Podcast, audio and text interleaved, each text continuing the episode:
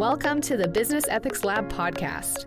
Join us as we talk and share tools for next generation's business leaders on how to get business ethics right. We will discuss different business ethics issues, interview business leaders, and straight talk on how to approach ethics issues in the workplace.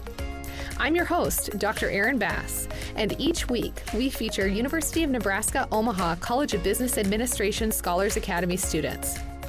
Time to start our Business Ethics Lab.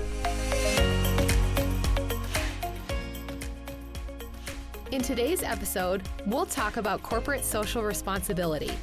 Christina, Riley, and Cati will talk us through what it takes to be a socially responsible organization. Welcome, everyone, and thank you for joining in on today's podcast. I'm Riley Lyon, a third year student at the University of Nebraska at Omaha, studying finance, accounting, and management. Here with me, I have Christina Becker and Cati Neville. Hi, I'm Cati Neville. I'm currently studying business and entrepreneurship at UNO and am part of the UNO CBA Scholars Academy. It's my pleasure to be speaking with you today. And I'm Christina Becker. I am also a third year student at the University of Nebraska at Omaha, and I am studying marketing, management, and Spanish. How often do you think about how much of an impact your company has on the community? Do they allow paid volunteer time, host or participate in community events? What about their efforts towards environmental stewardship? Corporate social responsibility is something that has become a hot topic for companies to recognize and for consumers to evaluate in recent years.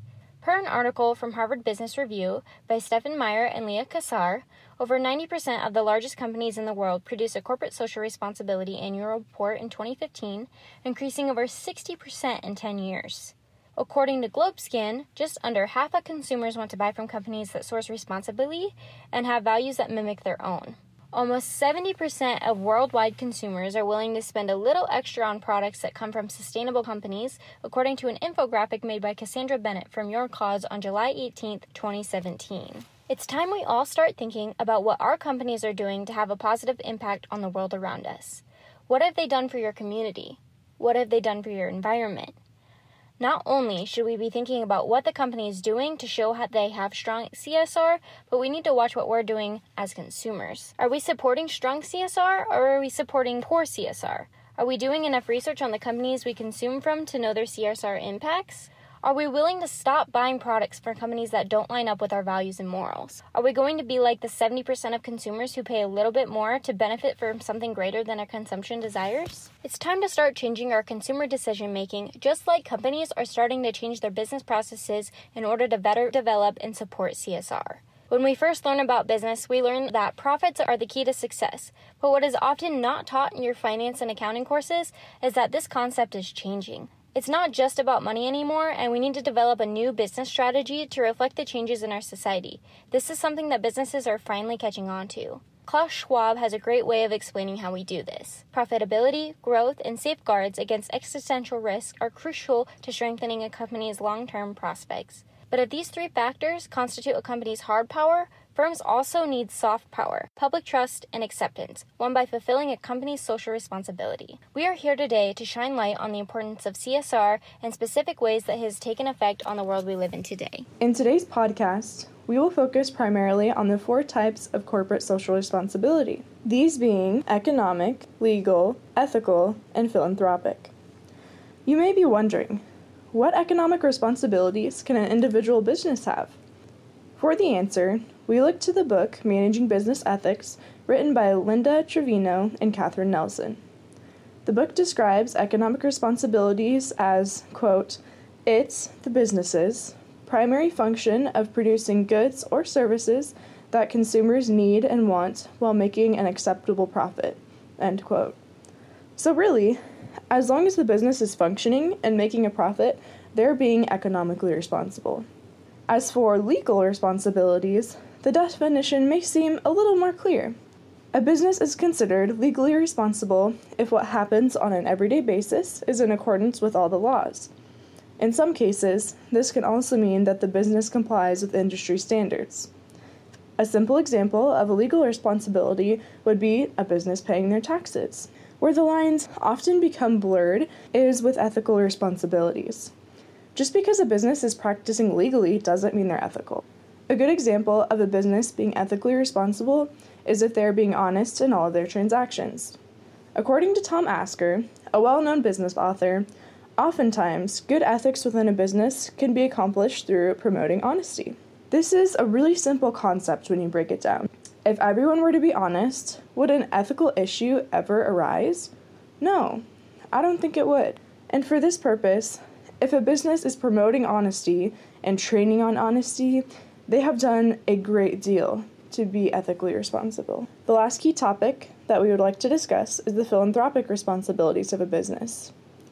To the eyes of the public, a business is fulfilling its philanthropic responsibilities if it's giving back to the community. This can be shown through monetary donations, physical donations, volunteering, or even sometimes services. A specific example of philanthropy may be in a fabric store, where they are donating older fabric to churches to make quilts. According to Trevino and Nelson, earlier cited authors, we generally view philanthropy as voluntary, which is a really interesting point. Does this mean that the public's view of the company stays the same whether they are philanthropic or not? And if it does, why would businesses have any motivation to be philanthropic whatsoever? For larger businesses, the motivation may be the transparency given through the annual reports. Let's see how this actually works and appears in the real world. We all know and love Amazon. In today's day and age, we probably couldn't live without it. With the ease of online shopping and having the product at your doorstep the very next day, Amazon brings a lot of ease to our daily lives. Being a global business leader, Amazon has the opportunity and also the responsibility to be a role model to companies when it comes to exhibiting corporate social responsibility.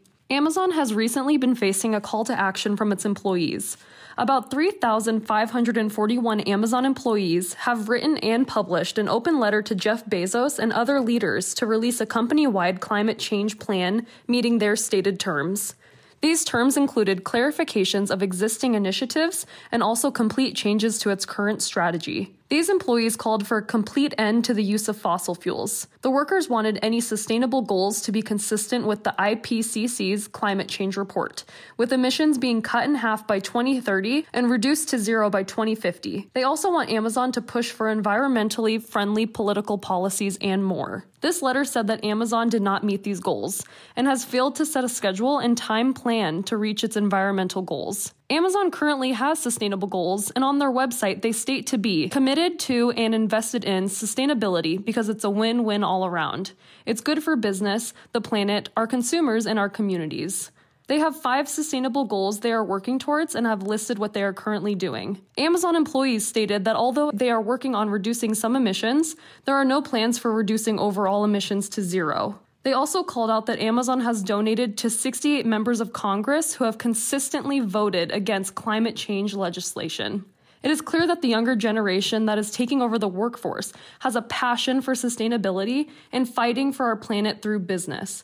They seek employment from and push their current employers to be socially responsible and be committed to a greater good. Now that we have talked about Amazon and their current position on the sustainability aspect of CSR, let's hear from Dave Nielsen. Mr. Nielsen is the current assistant dean here at UNO CBA. He is here to tell us about his take on CSR within education. What is your background and how has that made you a good leader at CBA regarding corporate social responsibility?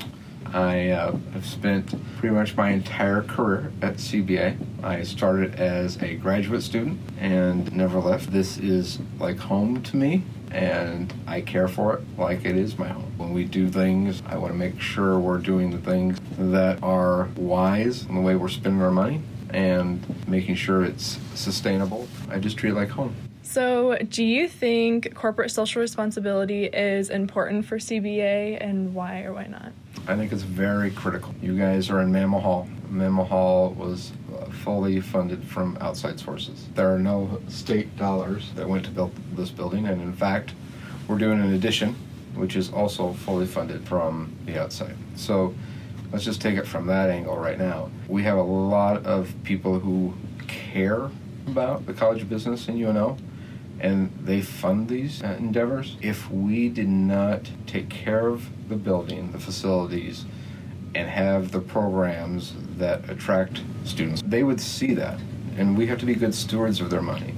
When they come into the building, that's why we try to make sure little things like lights are fixed, chairs and carpet are replaced, um, all those upkeep items. the other thing is we were funded by tuition dollars and state money. We've got to be good stewards of that money. And that's one of the things, again, I'll go back to what I said. When we do things here, if it's not right, we hold vendors accountable. They've got to get it right, they've got to get it fixed. And just like you would if you're a house and somebody did something in your house and it wasn't right. So, how has the College of Business specifically shown the different types of corporate social responsibilities, such as philanthropic, ethical, legal, and economic? I think we take good care of the place, mm-hmm. so that's a good thing. I think LEED was a good thing. One of the things we did do with LEED was, if you're not familiar with it, it's a point system. There are things where you could, some people called it buying points, and we stayed away from that. We just didn't do things that would get us another point. Um, we tried to do things that, like LED lights, that makes sense, you know. Um, will do those things. Making sure that the waste from the project got recycled rather than in a landfill. So all those things we've tried to do to make sure that we're doing sustainable things. The other thing we did was we also did things where we didn't get points. If you know the story of our air here, we have ultraviolet filters on the air handlers in the Mammel Hall.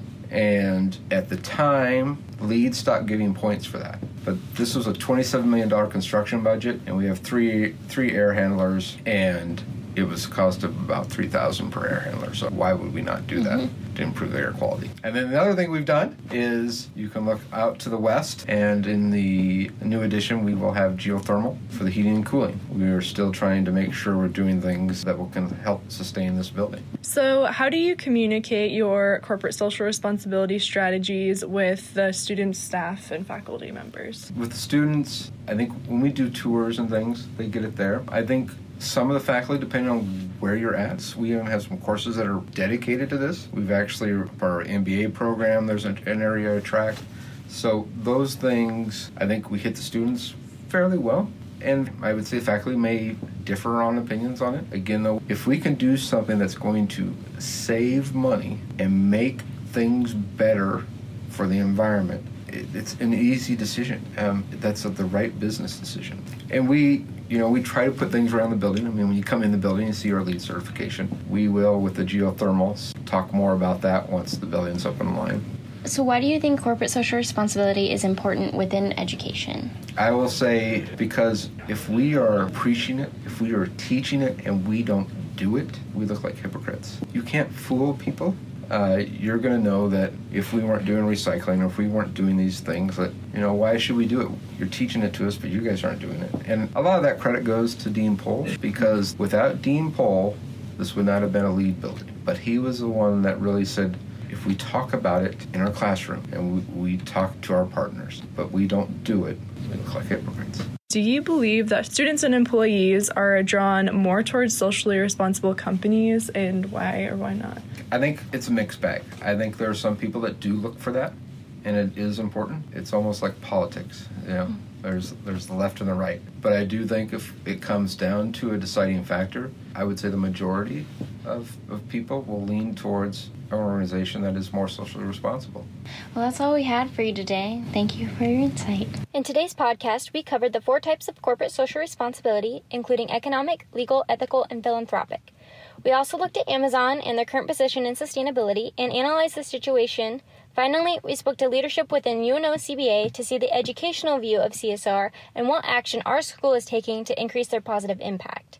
Awareness of the different types of CSR and its impacts on the world is useful information for everyone, whether it changes where you shop, where you work, or even who you do business with. This was Christina, Riley, and Cati with your 13 minute facts on corporate social responsibility.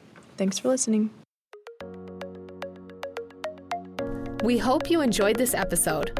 If you liked what you heard, go ahead and give us a rating and review and subscribe to our channel wherever you listen to your favorite podcasts.